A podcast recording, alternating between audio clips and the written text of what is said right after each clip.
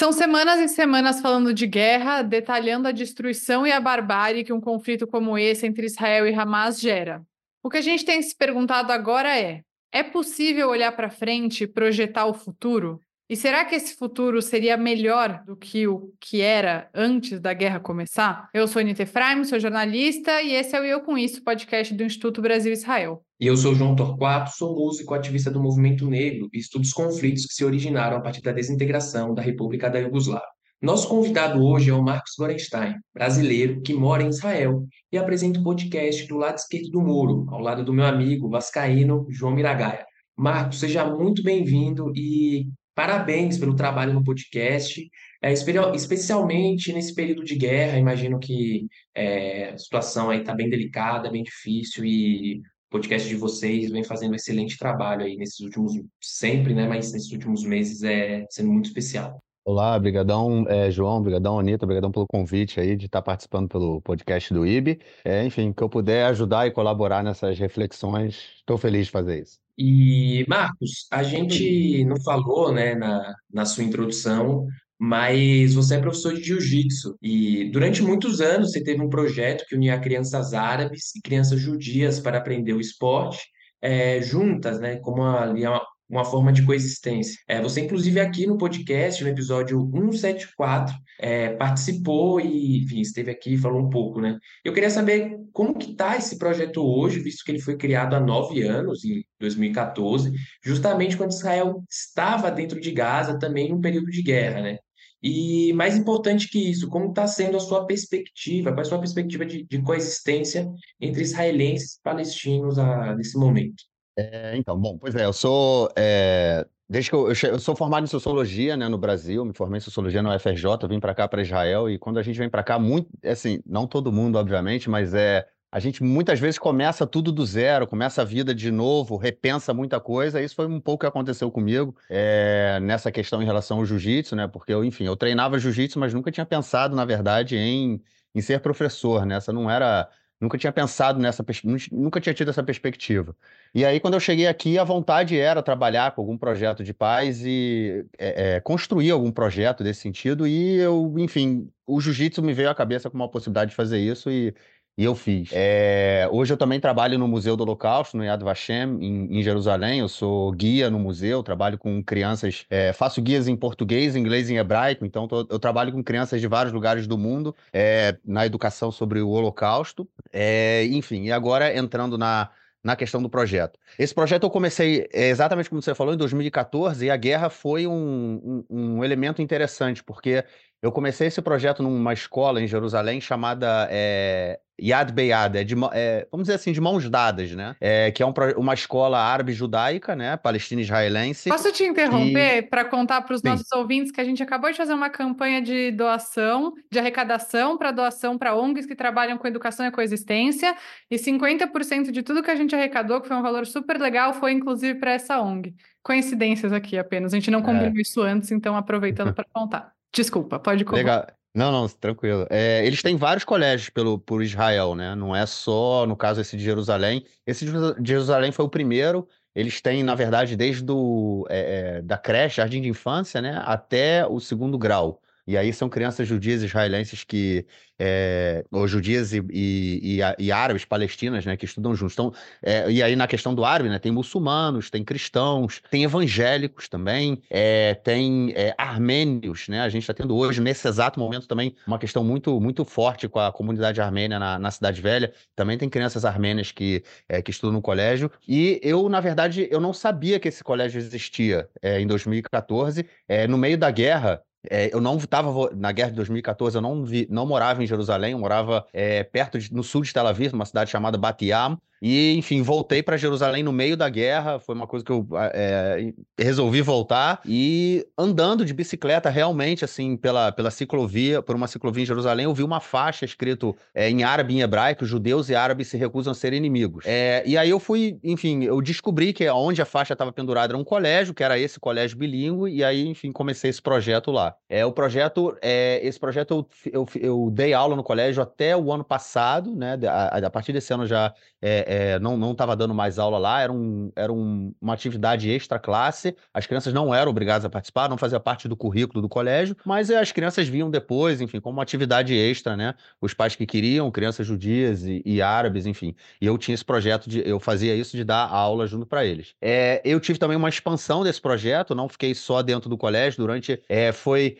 eu comecei mais ou menos em março de 2015, eu comecei a dar aulas para crianças palestinas mesmo, assim, em Hebron, né, que é uma a cidade, é, é uma cidade muito, muito, muito complicada em termos do conflito, é, é, é, é, muito, muito absurdo o que acontece em Hebron, e na parte, vamos dizer assim, na parte israelense, né, de Hebron, que moram cerca de 30 mil, 20 a 30 mil palestinos é, e 600 judeus, é, na verdade 1.200 judeus, que moram 600 colonos e 600 soldados para proteger os colonos, é mais ou menos um para um, é, e eu fui dar aula nesse local, nessa, nessa parte israelense de Hebron, é, e dava aula para as crianças palestinas, e também tinha uma turma que dava é, em Jerusalém, que não era a turma desse colégio bilíngue, que a ideia era fazê-lo, era para que eles pudessem se encontrar, treinar juntos, enfim, fazer um projeto de coexistência e de conhecimento, né? Eu acho que coexistência é muito mais para frente, né? A ideia inicial é que eles se conheçam, né? Era, era essa a ideia. Mas, é, enfim, pouco tempo depois do, de eu ter começado esse projeto em Hebron, é, ainda em 2015,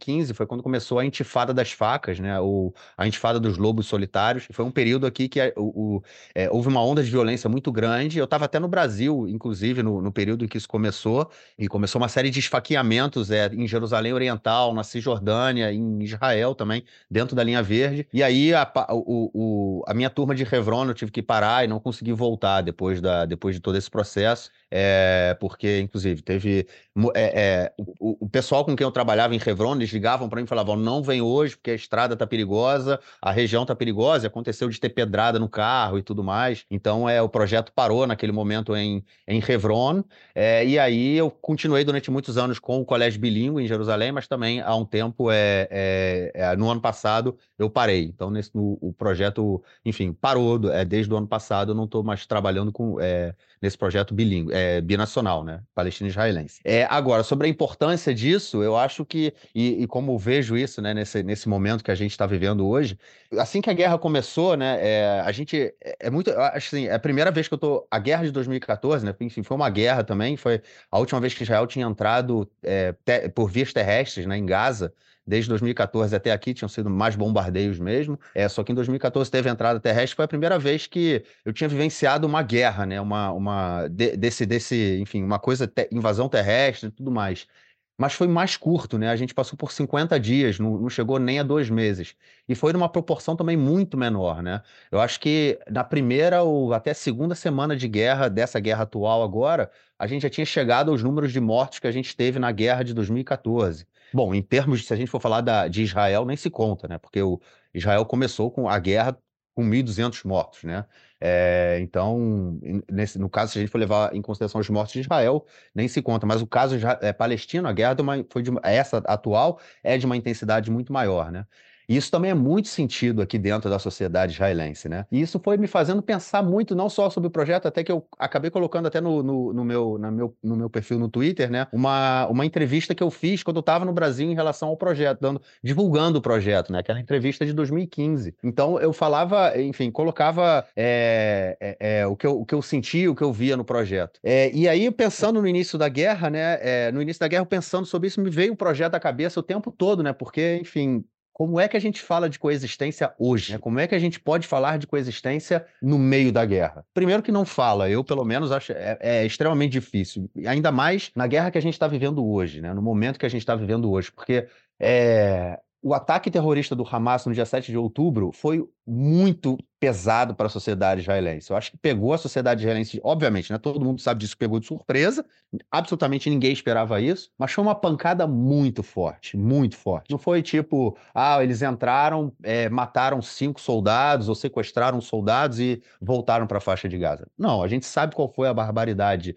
do, do ataque e a sociedade israelense sentiu isso de uma forma muito pesada e a radicalização, ela também, ela é de, vamos dizer assim, é, é proporcional. A, radicali a, a radicalização dentro da sociedade israelense hoje em relação aos árabes e aos palestinos principalmente, ela é proporcional ao tamanho do ataque do Hamas. Né? A gente tem hoje a maioria esmagadora da sociedade israelense é, é a favor da guerra, né? E acha que a guerra tem que acontecer porque o Hamas, é, de alguma forma, tem que ser destruído ou, ou destruído fisicamente, né, o que alguns acham que, enfim, a grande maioria acha que é impossível você destruir o Hamas, ou como o governo de Israel agora tem adotado a, a, o discurso de você destruir a, a, estrutura governamental do Hamas impedir que o Hamas ele volte a, a controlar a faixa de Gaza, né? Então a gente tem essa hoje essa radicalização muito grande é, em que é, as pessoas estão assim, não estão querendo nem ver árabes perto delas em muitos casos, né? Aí eu vou dar uns exemplos. É,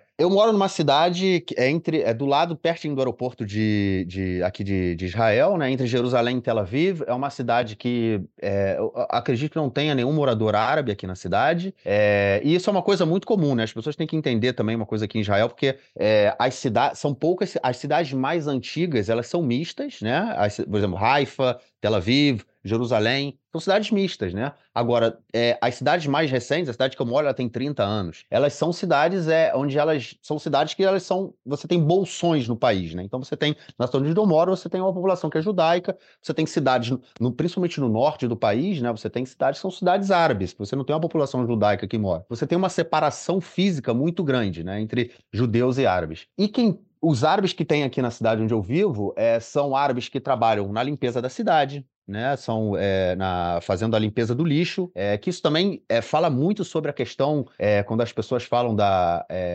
coloni, da colonização né, de Israel. Eu acho que isso, eu acho que né, esse é o ponto que eu acho que a gente tem que. As pessoas que falam hoje de descolonizar Israel, né, no caso, Palestine will be free from the river to the sea, né, aquela história. É, eu acho que é, o que a gente tem que focar na descolonização não é a descolonização física, ou seja, a expulsão dos judeus da daqui, né, de Israel, para que a Palestina seja livre. Eu acho que a descolonização que a gente tem que pensar é a descolonização econômica, a descolonização social, a descolonização política, que ela também existe. Eu acho que isso é importante a gente fazer essa diferença. Né? Então, assim, e essa parte que eu coloquei agora desse trabalhador árabe, palestino, não árabe, porque tem muitos que vêm da Cisjordânia. Eu moro a dois quilômetros da Cisjordânia, menos até. Então, eles vêm da Cisjordânia para cá para trabalhar, eles têm autorização para trabalhar, trabalham na coleta de lixo, é, são trabalhos, obviamente, é, subremunerados, né, trabalho menos qualificados. É, é, muitas mulheres árabes, e aí a grande, a, eu acho que na, em sua totalidade não são da Cisjordânia, mas são cidadãs árabes de Israel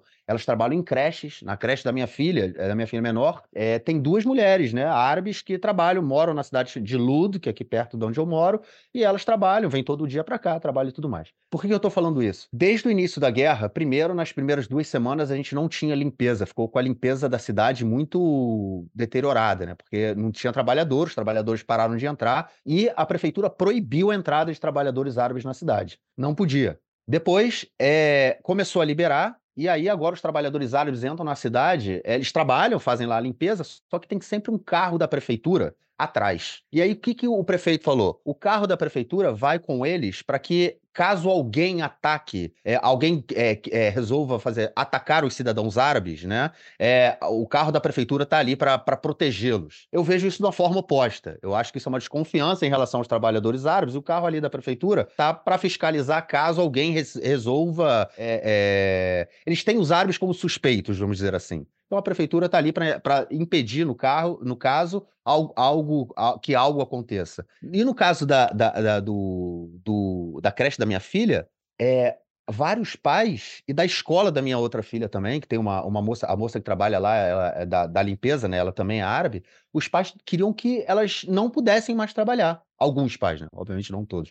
Mas na, no grupo de discussão do, do WhatsApp, tinha pais que falavam: não, a, a, moça que limpa, ela não pode mais entrar no colégio, ela é árabe, não é o momento dela entrar no colégio. E a moça que trabalha, ela é educadora da minha filha. É, alguns pais falam, não, porque é, eu não quero que meu filho é, é, ouça árabe por causa do sotaque e ele não vai aprender a falar direito. A minha filha mais nova tem dois anos. Então, ou seja, esse momento, era, era esse tipo de discussão a gente não tinha até dois meses atrás. Né? Então, assim, com a, o início da guerra, você tem toda essa radicalização da população, que o preconceito cresce, né? Eu acho que isso é, é uma coisa, é, é, é, consequência né, da radicalização, consequência do momento que a gente vive. Então, é, as pessoas não querem essa aproximação. E aí entra essa questão do projeto, que eu pensei é, é, no, no, início da, da, da, guerra, pensando nisso tudo, né? É como é que a gente tenta, pode falar em paz ou em coexistência ou em alguma atividade em comum no momento como esse, né? No momento em que a gente tem essa radicalização absurda e ninguém quer olhar para o outro, ninguém quer saber do outro, ninguém também quero ouvir o outro. E, e por isso também que lá no, quando eu coloquei, o, publiquei né, o videozinho da entrevista no Twitter, eu coloquei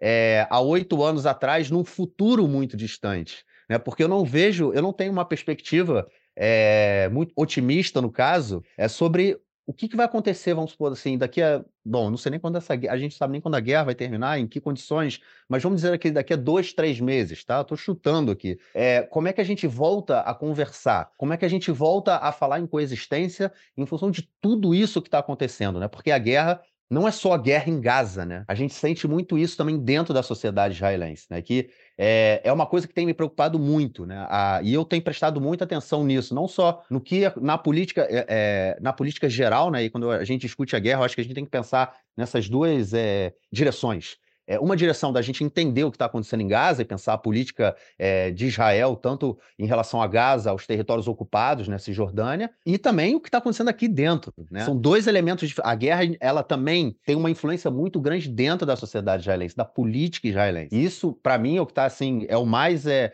tá me deixando mais ansioso mas é curioso para saber o que, que, vai acontecer depois da guerra. Né? Teve uma entrevista que o Val Noah Harari deu para a imprensa brasileira mesmo, falando que ele achava que nesse momento era muito difícil que israelenses e palestinos conseguissem encontrar a, o caminho da paz, porque eram duas pessoas, eram dois povos machucados e ressentidos, que era muito difícil nesse momento, né? Então eu queria te perguntar um pouco, você já começou a falar, né? Mas a gente precisa entrar nesse ponto da disposição dessas duas sociedades de chegarem lá. Então, você começou a contar como estão os ânimos da sociedade israelense, e a gente também vai falar um pouco sobre a questão dos palestinos, mas é, acho que primeiro passo que a gente precisa falar é um pouco da política interna de Israel, né? Você é muito crítico desse governo, quem ouve o seu podcast sabe. É, não precisa ter amarras para falar sobre isso aqui, mas você vê uma perspectiva, né? Falando de futuro, de paz, desse governo cair. Eu sei que você e o João têm criticado bastante a postura é, do Benny Gantz, que não tem colocado freios nesse atual governo. Hoje a situação, acho que o Marcos é uma das pessoas que melhor fala em língua portuguesa, não posso falar das outras, sobre a questão da Cisjordânia e que a gente fala muito sobre Gaza, mas a gente não está olhando o que Israel está fazendo na Cisjordânia e que também é uma forma de deteriorar a paz, muito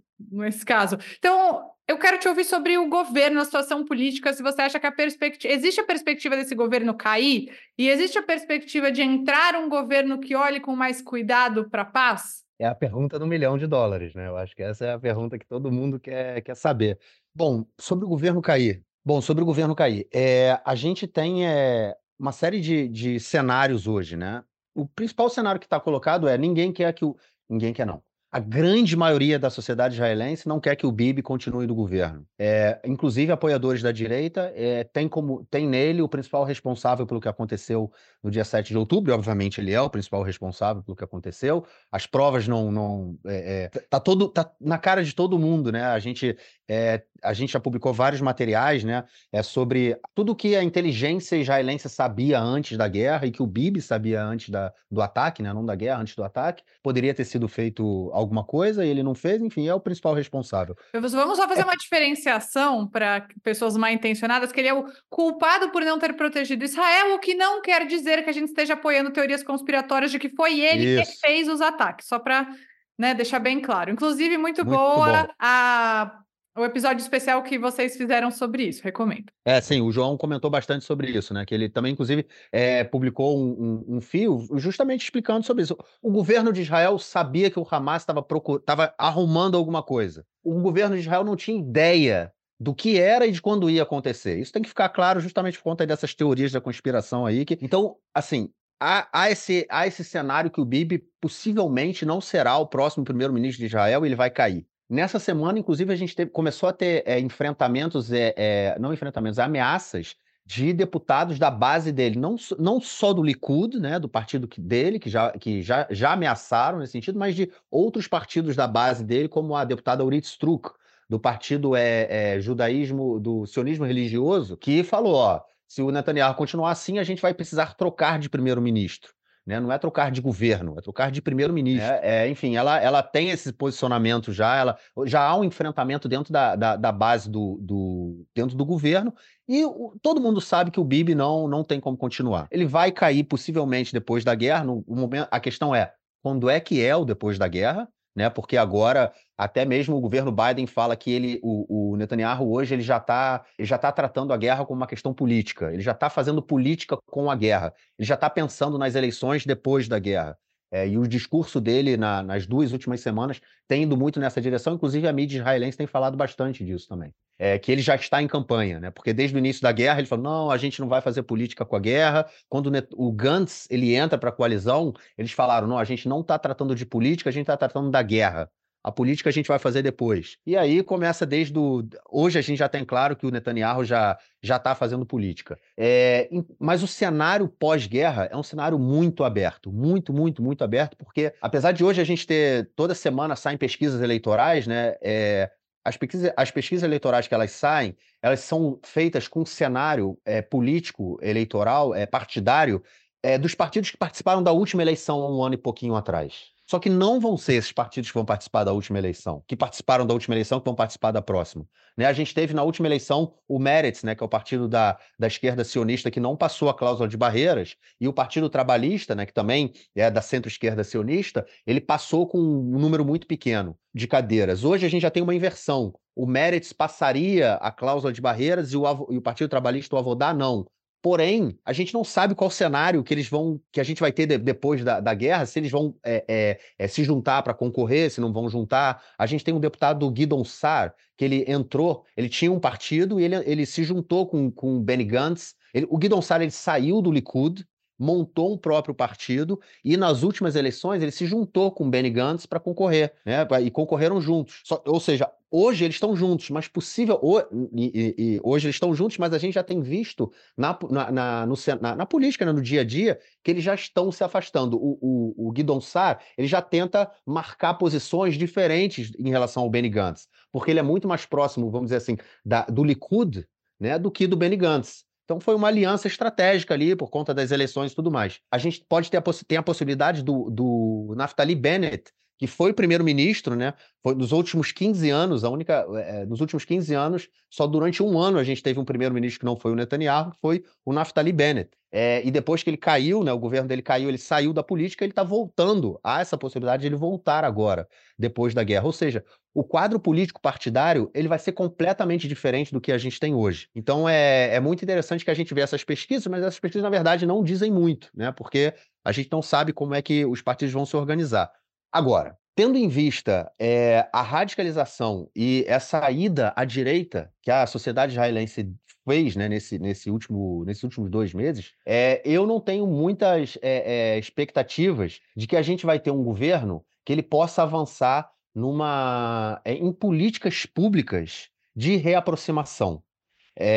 Pelo menos no período muito próximo. Né? Eu, e aí eu vou ser sincero, né? Eu, quando comecei esse projeto, o projeto em 2014, bom, a gente teve a guerra em 2014, mas não era um movimento. É, já era.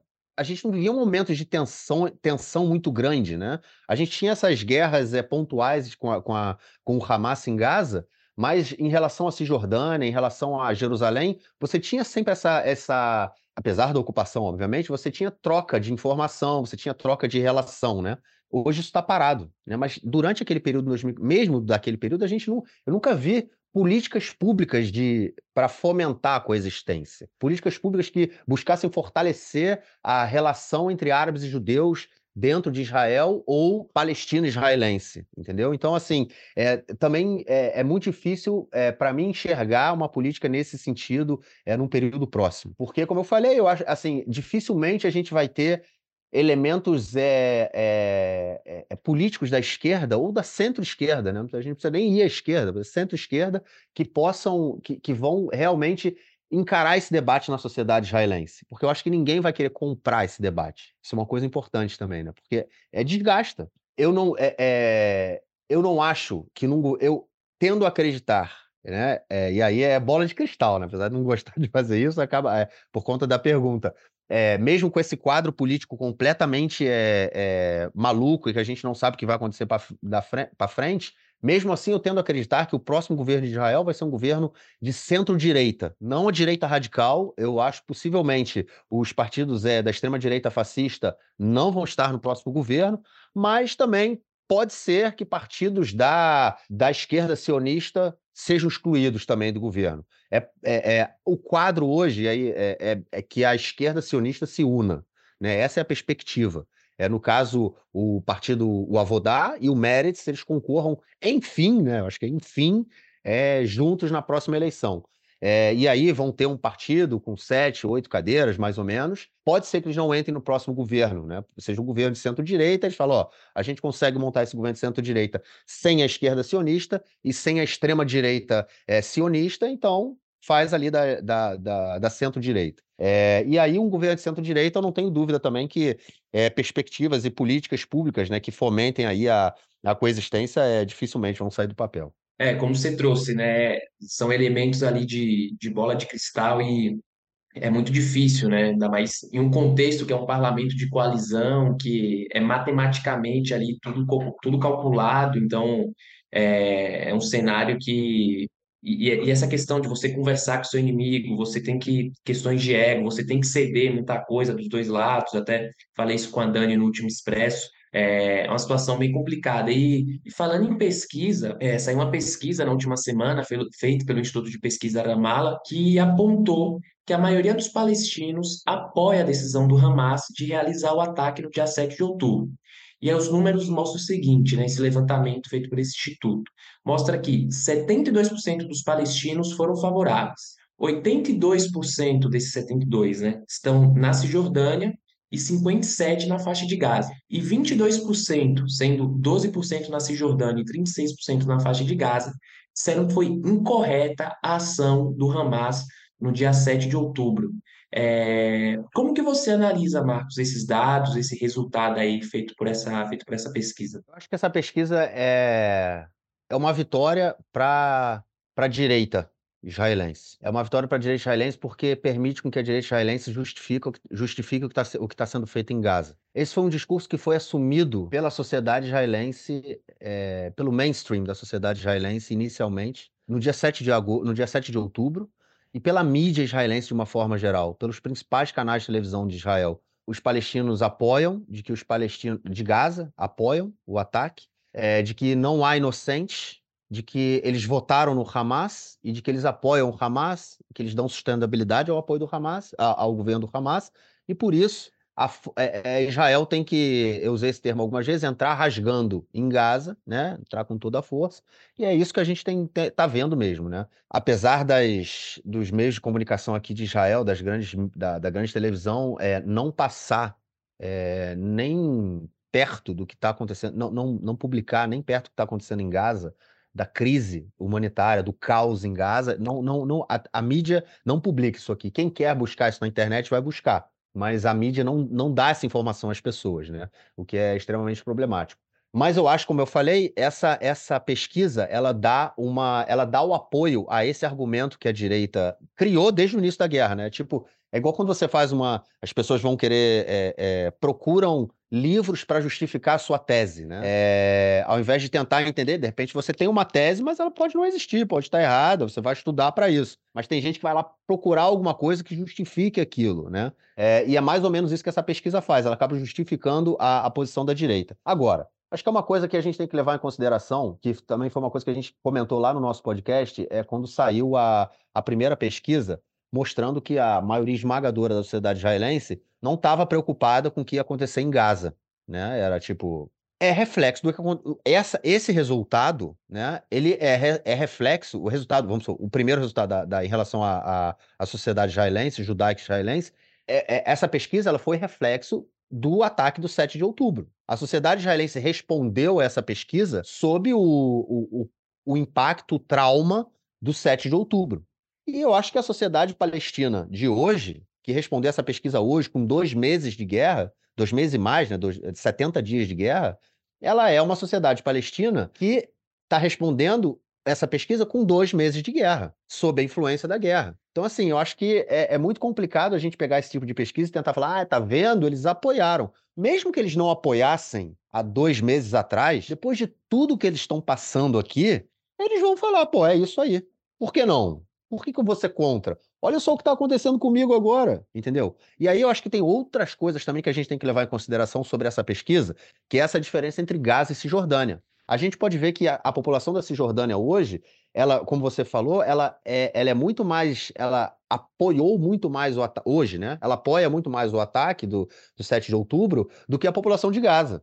Aí a gente, que que a gente, aí vamos falar das diferenças, né, entre Gaza e Cisjordânia, porque apesar da gente é, é, daqui, a gente, as pessoas tratam isso como duas coisas diferentes, né? A guerra é em Gaza e não na Cisjordânia. A Cisjordânia está em guerra também, né? O que está acontecendo na Cisjordânia. Essa semana o exército de Israel ficou durante quase três dias dentro de Jenin, sem sair de Jenin é, é, tentando é, prender pessoas, enfim, correr atrás de terrorista. e teve até o caso aí, ontem que saiu, né? Na, não sei se vocês viram, de soldados que entraram numa mesquita e colocaram no alto-falante da mesquita músicas de Hanukkah. Os soldados foram afastados. Mas, enfim, isso aí corre a rede, né? Corre. E corre vale, vale ressaltar que esse é um projeto, né, que tem muito a ver com esses radicais do governo, como Ben Gvir e Smotrich e que um dos aspectos importantes sobre o próprio ataque do dia 7 é que tinha pouquíssimas tropas na fronteira com Gaza porque elas estavam mobilizadas na Cisjordânia. Então a situação na Cisjordânia já tinha se deteriorado e foi uma janela de oportunidade para os terroristas entrarem em Israel com tanta facilidade, né? Exatamente, exatamente. A Cisjordânia já vinha há muito tempo é, é, sofrendo de violência dos colonos, é, tentativas de construção de novos outposts, né? São os postos avançados, né? Os caras vão lá numa determinada colina montam uma barraca, no dia seguinte chegam mais três barracas e ali já tem o outpost. Você tem um posto avançado para você derrubar aquilo ali, você pode ter problema. Enfim, é, eles entram na justiça, você tem uma série, você tem todo uma, um aparato é, judicial né, que dá apoio aos colonos. Então, enfim, é, isso já vinha acontecendo na, na, Cisjordânia desde o início desse governo. Né? O Bezalel Smotrich, né, que é o ministro das Finanças, ele também ele é um ministro dentro do, do Ministério da, da, da, da Defesa, que ele é o responsável pela administração civil da Cisjordânia. Ele é o ministro da administração civil da Cisjordânia, ou seja, toda a, a área C da Cisjordânia, que corresponde a 60% do território, ela é controlada militarmente e administrativamente por Israel. E o Smotrich é responsável por isso. Ou seja, ele diz aonde os palestinos vão construir nessa região, aonde os judeus vão construir nessa região, aonde a polícia tem que atuar, onde a polícia não tem que atuar. Obviamente, isso em conjunto a questão da polícia, ele entra, ele faz isso em conjunto com quem? Com Ben Gvir, né? Que é o mais radical ainda do que ele, da, do partido é, Força Judaica, é, que é o ministro da Segurança Pública, o ministro da Segurança Nacional. Acho que é um, uma nomenclatura importante também, né? Porque ele é, é, o ministro da Segurança Nacional, mas não é da Segurança Nacional israelense, é da Segurança Nacional Judaica, né? Ele não, ele não é o ministro dos árabes, da Segurança Nacional também, para dar proteção aos árabes. Mas enfim, e aí a Cisjordânia já estava nesse, nesse nesse ritmo, né? É, de violência. Agora, em Gaza, ao longo desses últimos anos, aí 13, 14, 14, 15 anos que o Bibi, desde que o Bibi entrou no governo e começou com essa política de gerenciar o conflito, toda hora que o Hamas queria alguma coisa, o que, que o Hamas fazia? Jogava mísseis em Israel. Yala, joga uma bomba, joga um míssil. Você começa uma operação de três, quatro dias, a comunidade internacional grita, fala: oh, ok, vamos chegar no cessar-fogo, o Qatar manda dinheiro para Gaza dinheiro é, acalmava os ânimos. E essa foi a concepção do Netanyahu, né? Eu vou comprar o silêncio com dinheiro, vou dar dinheiro para eles e vou comprar, vou comprar o silêncio. Na Cisjordânia isso não acontecia. Na Cisjordânia você tinha um governo que ele colabora com Israel, um governo que passa informações de segurança para Israel, que é, é, não faz nenhuma movimentação anti-Israel, que renunciou ao uso das armas, e a repressão na Cisjordânia não é menor por causa disso. Né, os palestinos continuam sendo reprimidos, os colonos continuam avançando, é, continuam roubando terras, continuam é, destruindo propriedades, e absolutamente nada acontece. Soma-se a isso né, o fato da gente ter, da última eleição na autoridade palestina, ter acontecido em 2006 né? Já vai aí 17 anos, né? 17, 18 anos quase. Então é ele perde a legitimidade, o, o, o, Abu, o Abu Mazen, né, que é o presidente da autoridade palestina, ele também está muito. Ele, é, é, ele, ele tem 85 anos, se eu não me engano, ele é bem idoso já. Então, ele já não tem mais representatividade, a população jovem palestina vê nele é, é, um representante da, da antiga é, da, da, elite palestina corrupta, né, é, ligada ao Arafat e tudo mais, então ele, ele não tem mais essa representatividade. Então, acho que essa pesquisa que saiu hoje, ela representa muito isso. Primeiro, dois meses de guerra, dois meses de muita violência, de muita opressão. Na Cisjordânia já, foram, já são quase 300 mortos desde o início da guerra. É muita gente, é muita gente. Sendo que desses 300, pelo menos oito foram mortos por colonos. Então, eu acho que é uma coisa, é, é, é, é muito é, é, normal, né? Que as pessoas agora falam, não, é isso, o que o Hamas fez, é beleza, tem que fazer mesmo. Porque eles não, eles, é, é, muito difícil a gente querer vir cobrar dos palestinos alguma empatia, né? Eu acho que é uma.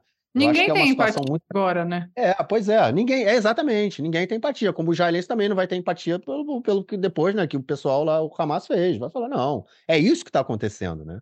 Esse é o resultado da primeira pesquisa que saiu lá no início da guerra. O israelense não vai ter empatia com o pessoal de Gaza, e, obviamente, depois de tudo, desses dois meses aí de, destruição e mortes, os palestinos também não vão ter é, é, nenhuma empatia com, com o lado de cá. Né? E é. que deixa a gente do campo do campo ali da paz num, num beco sem saída, né? Sem saber, sem saber o que fazer. É, uma coisa, vai parecer que eu sou muito puxa-saco, que eu já elogiei o podcast de vocês muitas vezes, mas uma coisa que eu gosto muito que vocês fazem, é, porque vocês estão aí, então vocês têm essa legitimidade, né, de dizer que a gente também tenta muito fazer isso no IB, mas é não excepcionalizar a sociedade israelense, não tornar Israel como se fosse um lugar diferente, porque não é, é, não é um lugar diferente do que outros países do mundo. Ah, é etno estado, nenhum estado é natural, mas uma coisa que me lembra muito o Brasil nesse momento que eu gostaria de pontuar é o fato de o Ben Gvir estar é, distribuindo armas para colonos, né? E essa questão das armas é uma marca que, assim, não importa o governo que assuma depois,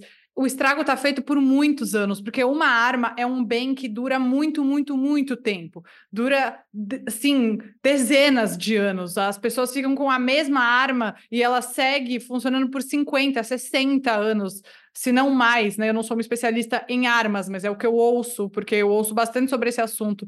Então, não importa que troque o governo, esses, essas são marcas que você tem que olhar para o futuro, você tem que olhar para essas decisões à luz do futuro, né? E se você pensa numa perspectiva de paz, se você tem radicais armados, a chance de você ter paz ela é automaticamente reduzida, né? Então eu queria pontuar que eu vejo essa semelhança em relação a Israel e ao Brasil, porque são dois países que, é, um atualmente e o outro anteriormente, tiveram governos radicalizados e que incentivaram a disseminação do uso de armas de fogo, que isso, na minha humilde opinião, não ajuda ninguém. Mas você quer comentar em cima disso?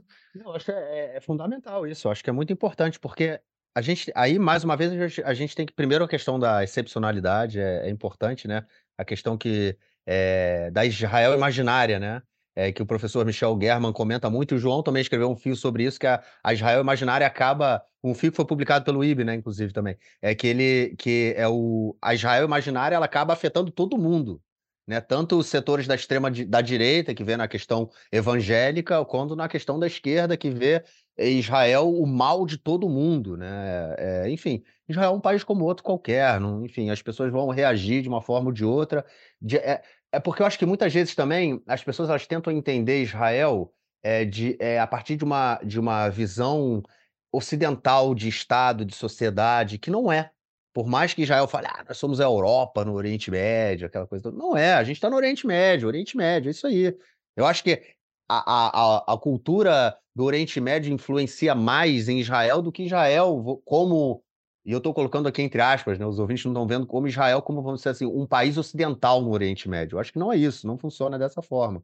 É, então, a gente tem que entender Israel dessa forma. Tipo, é um país como outro qualquer, as pessoas reagem como da forma que elas reagiriam em qualquer outra parte do mundo, e isso é, é importante a gente ter claro também. É, agora, essa questão das armas, eu acho que, de novo, a gente tem que ver ela do, de, duas, de duas formas diferentes: para dentro da linha verde e para fora da linha verde. Né? Para fora da linha verde, no caso Cisjordânia e Gaza, né? Porque, enfim, agora a gente tem que incluir Gaza, porque Gaza até dois meses atrás era, um, era um, uma, uma entidade à parte, né? A gente não, não tinha essa, esse contato com Gaza, essa entrada em Gaza.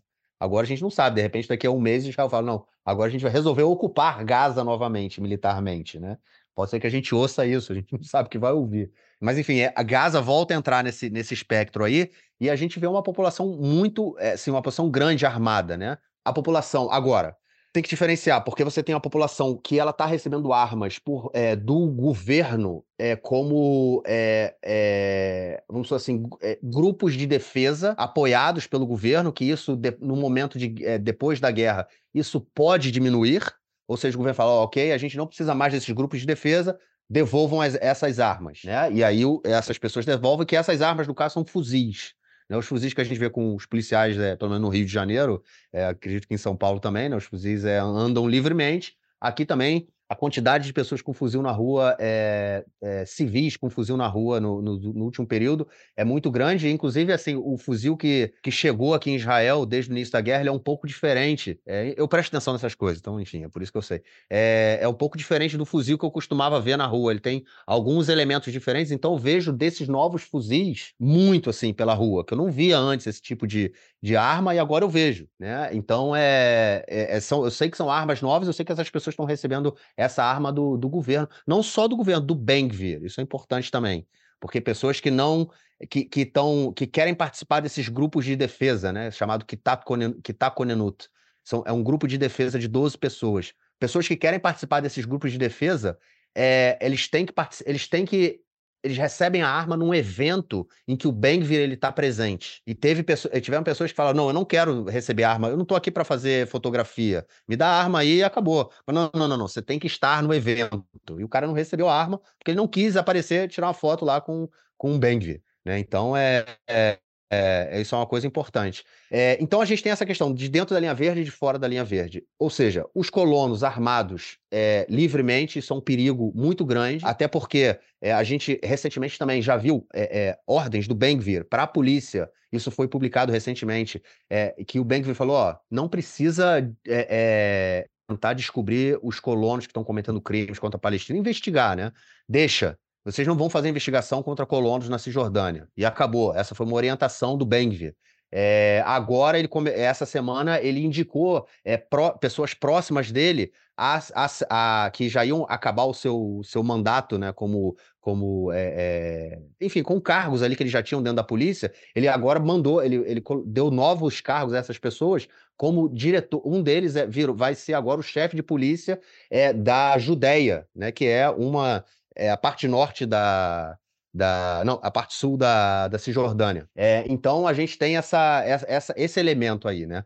E é muito perigoso, né? Porque a gente vê os colonos armados sem nenhuma proteção, não, é, fiscalização, atuando livremente. E a Cisjordânia hoje é, um, é o faroeste. Eu já falei isso algumas vezes no podcast, é o faroeste, assim, é, é tá louco. O que está acontecendo na Cisjordânia é uma terra sem lei hoje, a Cisjordânia. Dentro de Israel é muito preocupante também.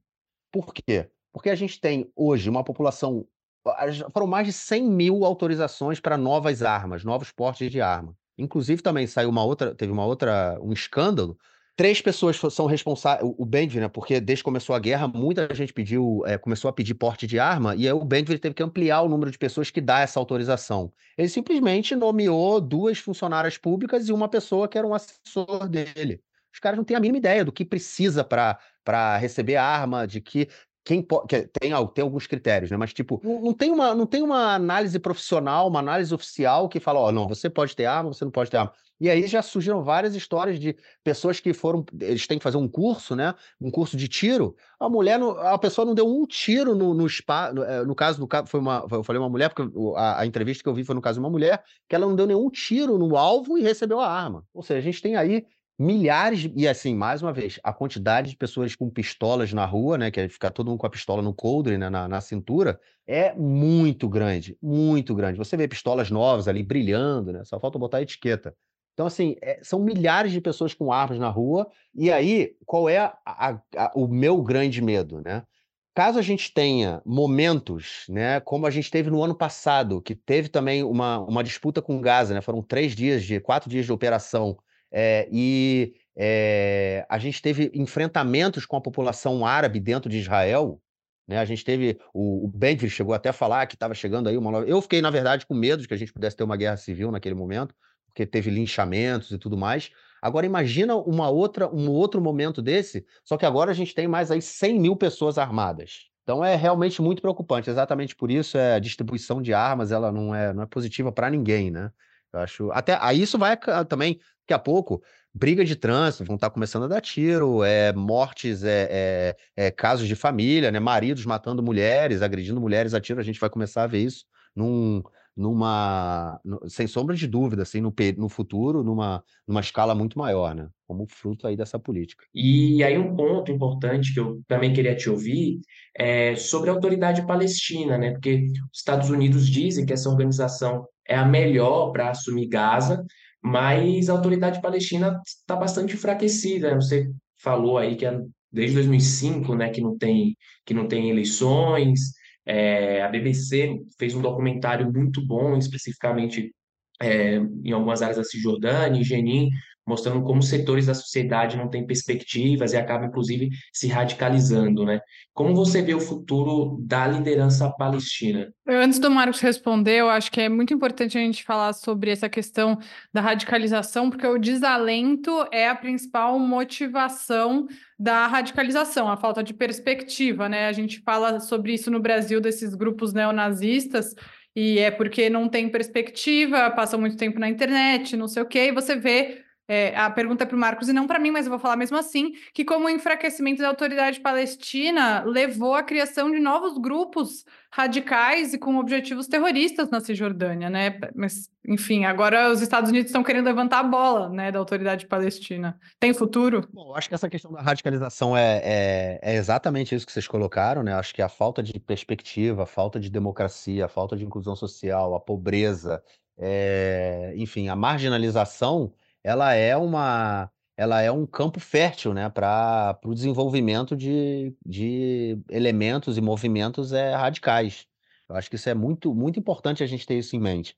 O radicalismo, a violência não surge do nada, né? Não surge do sem nenhum contexto, né? E eu acho que em qualquer lugar do mundo a gente vai ver sempre isso. A violência por parte dos é, é, é, que sai, né, da, é, da, da população excluída das sociedades, ela, ela sai por conta dessa exclusão, né?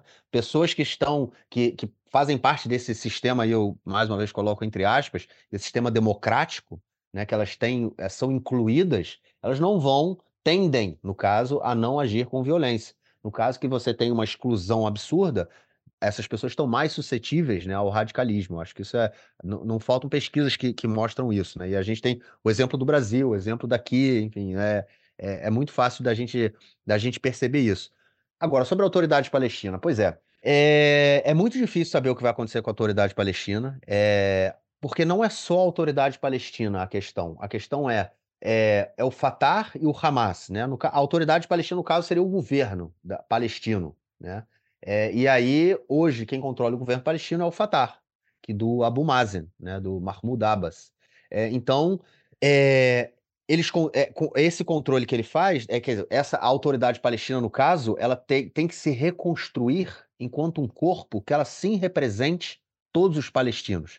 E aí para os israelenses isso surge também com uma outro com outro elemento porque essa semana a gente essa semana houve vários é, depoimentos de líderes do Hamas teve gente falando que o Hamas vai ter que reconhecer Israel e depois o cara voltou atrás falou que não. Teve um ex-ministro do Hamas é, falando que o, o é, Inria Sinwar, né, que é o líder do Hamas em Gaza, é, é, um psicopata e ele não faz bem a ninguém, tem que sair do poder. Enfim, essa semana a gente viu essas coisas, mas a gente não tem uma unidade.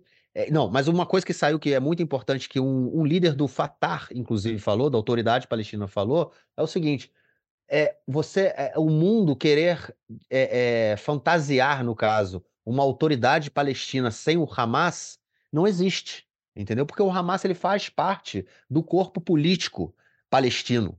Ele está presente na população palestina. Então, é mesmo que, sei lá, eles inventem um nome novo, é, vai ter ali uma representação política e ela tem que fazer parte do novo dessa nova autoridade palestina aí que vai que vai que vai ser vai ser construída ou reconstruída de alguma forma, porque você não tem como excluir isso. Né? Então, assim, é, uma, é mais uma vez um, um, elemento que vai, a gente vai ter que ver como é que isso vai ser encaixado. Agora, essa união entre Hamas e Fatah ela é importante para que a autoridade palestina tenha uma legitimidade internacional, né? porque senão você vai continuar tendo aí uma divisão, como a gente tem agora, Gaza e Cisjordânia, é, mas também dentro do, da, da sociedade palestina. Né? É muito importante. Agora, tem um nome de um prisioneiro, é Marwan Barghouti. É um prisioneiro que ele era do Fatah, ele está preso em Israel, foi condenado a cinco prisões perpétuas é, por participação em terrorismo. É, se eu não me engano, são cinco. E ele é tido como a única pessoa, o único palestino capaz de unificar a autoridade palestina, unificar os palestinos em nome, em torno de uma nova autoridade palestina. É, isso eu ouço desde que eu cheguei aqui, e já tem 13 anos. Marwan Barghouti, Barghouti, Barghouti, toda hora que, ó, aí vai ter, vão trocar prisioneiros na época do Gilad Shalit, se falou muito, vamos soltar o Barghouti, soltar o Barghouti. Não, ninguém solta o Barghouti. Na sociedade palestina, e essa semana, na semana passada, na verdade, isso já começou a surgir novamente, o nome dele tem que soltar o Barghouti. Aí o governo já falou, não, de jeito nenhum, a gente não vai soltar ele, é, é, tem sangue, as mãos sujas de sangue, a gente não pode soltar.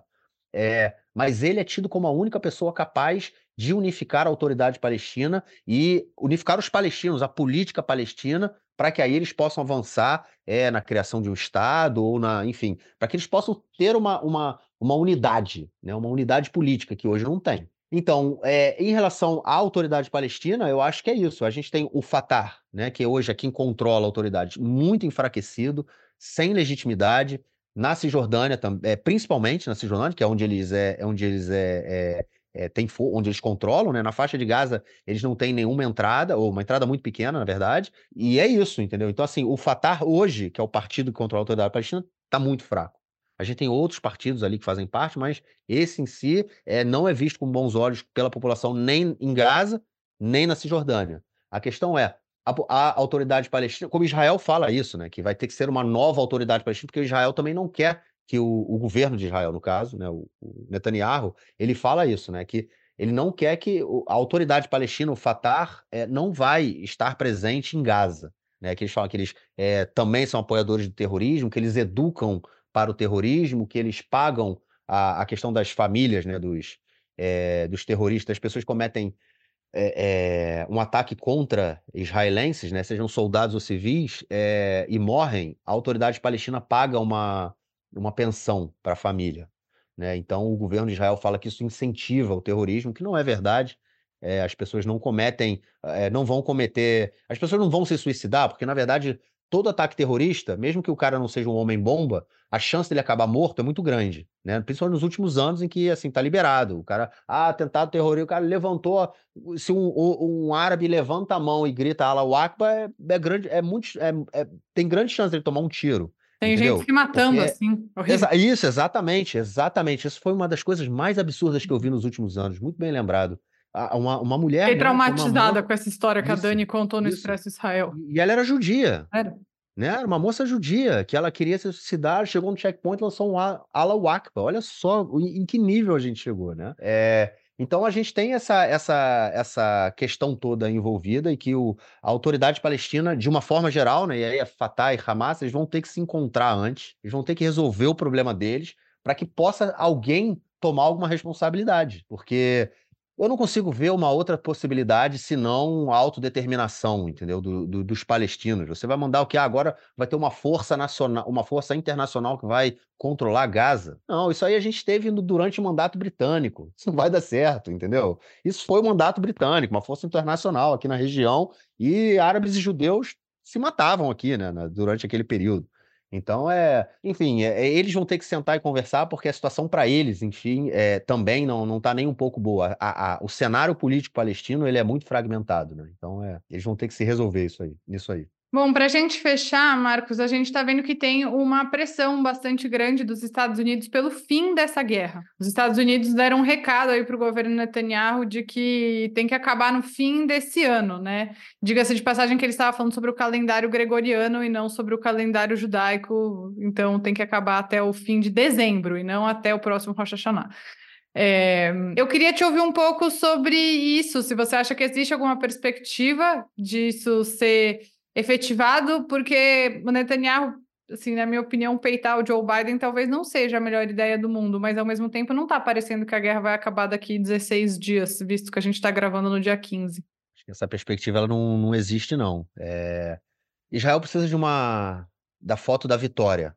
Né? Israel precisa de uma foto da vitória. E qual é a foto da vitória? Ninguém tem. Eu acho que não vai ter, porque dificilmente a gente vai trazer os, os sequestrados de volta. E se trouxer, é, não sei em que condições a gente vai trazer. Né? É, diga-se de passagem que durante essa gravação saiu a notícia de que o exército de Israel matou três sequestrados por engano e logo assumiram né, a culpa por isso, mas uma notícia muito triste. E cada dia a gente tem mais notícias de sequestrados que estão mortos, né? É, pois é, e era é isso que eu queria comentar também, que no dia de, ou foi ontem, se eu não me engano, eles acharam é, é, corpos de dois soldados é, que tinham sido, que foram sequestrados no dia 7 de outubro e foram, e foram, foram encontrados mortos. Então a gente não sabe em que condição a gente, as pessoas, né? Se- a gente não sabe, a gente não tem ideia, né? O- muita, a gente viu também muita gente falando, ah, a Cruz Vermelha não faz nada para para é, como é que chama? Para visitar os sequestrados. Não depende muito da Cruz Vermelha, não. O Hamas diz não e é não. Quer que a Cruz Vermelha vai peitar o Hamas? Isso não existe também. Bom, mas enfim, eu não vejo assim. A gente então não tem essa, essa fotografia da vitória, né? A gente é, os números do exército de Israel são de que até os números que o exército de Israel diz, né, de que até agora foram 7 mil é, é, membros do Hamas mortos, sendo que só no braço armado a, a estimativa é que sejam entre, cerca de 30 mil membros, né, soldados, ou seja, tem muita gente ainda né, para pegar e não vai pegar. E se eles forem correr atrás desses 20 e tanto mil que falta, a gente não consegue nem imaginar o que vai acontecer na faixa de Gaza, né? Na situação que já está agora, imagina ter que correr atrás de mais aí 20 mil terroristas. É, então, a, a, a, a, fotografia final da foto está muito difícil, de, de, porque Israel nunca teve um objetivo nessa guerra. Ah, acabar com o Hamas. É, é, é aquela coisa e ninguém sabe o que é direito.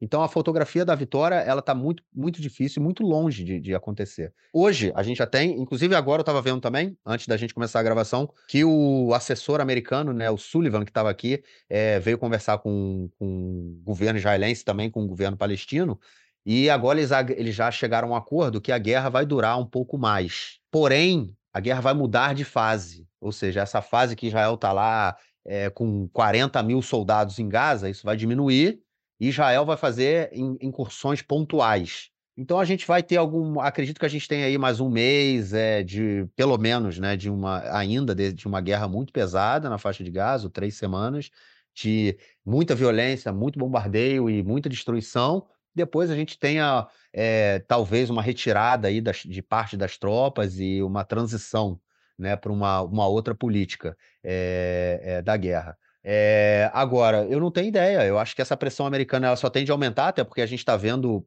em relação aos Houthis, né, no Iêmen, estão ele, aumentando também o, o, o, nível de, como é que chama, de ameaça, né? Eles estão, inclusive, ameaçando fechar ali o canal que leva ao canal de Suez. É, ou seja, todos. Estava vendo também agora né, que aquela uma, uma das maiores empresas de cargo é, naval do mundo, chamado Maersk, Maersk, eu não sei como é que pronuncia isso, me desculpem, é que ela, ela já anunciou que ela vai, ela não vai mais passar pelo canal de Suez, ela vai mudar a rota dela, ou seja, para ela sair da, do Oriente, né? É, ela, ela agora vai ter que passar pelo sul da África e ir para a Europa. Basicamente o que o, como é que chama, o Vasco da Gama fez, né? Vai fazer o caminho ali do Vasco da Gama, voltar alguns séculos ali. Então é, isso é um custo absurdo de um custo de seguro, combustível, tempo, aquela coisa toda. E aí a pressão mundial vai aumentar. Meu amigo, acaba com essa guerra aí, porque a gente não vai ficar pagando por isso e a gente também não quer que os Houthis ataquem nossos navios, né? Ou seja, tem muita coisa acontecendo junto, né? A guerra, ela está se expandindo. É uma guerra regional já, acho que é importante a gente ter isso claro também, né? Não é uma guerra local, já, já se tornou aí uma guerra que está movimentando todo o Oriente Médio. É, e perspectiva de se ela vai. Eu acho que a gente vai ter uma mudança em breve, porque a pressão está muito grande, mas não sei até que ponto é, é, a guerra em si vai acabar. Isso eu acho que a gente está tá bem longe ainda. Infelizmente, nossa ideia é falar de futuro, mas o futuro não parece tão fácil, tão simples pela situação da região. Mas queria agradecer muito você Marcos, então, formalmente, aqui a gente conversou hoje com o Marcos Gorenstein, do podcast do lado esquerdo, do lado esquerdo do muro, que se você ainda não conhece, eu recomendo que você vá ouvir, é uma ótima fonte de informação sobre o que está acontecendo em Israel, de forma não excepcionalizante e também sem objetivos de fazer nenhum tipo de asbaral, que, na minha opinião, é um elogio. Marcos, muito obrigada e volte sempre. Obrigado, obrigado a vocês aí pela oportunidade, é sempre legal conversar e Estou aí à disposição sempre que vocês precisarem. Obrigadão. Marcos, muito obrigado mesmo pela sua participação aqui. E se você que está nos ouvindo quiser mandar uma mensagem para a gente, só escrever para e eu com isso, arroba institutobrasilisrael.org. O Eu Com Isso está em diversas plataformas de áudio, como Spotify, Orelo, Apple Podcast, Google Podcasts, também no canal do YouTube do Instituto Brasil Israel. E ah, não esquece de seguir o IB nas redes sociais. Até quarta-feira que vem.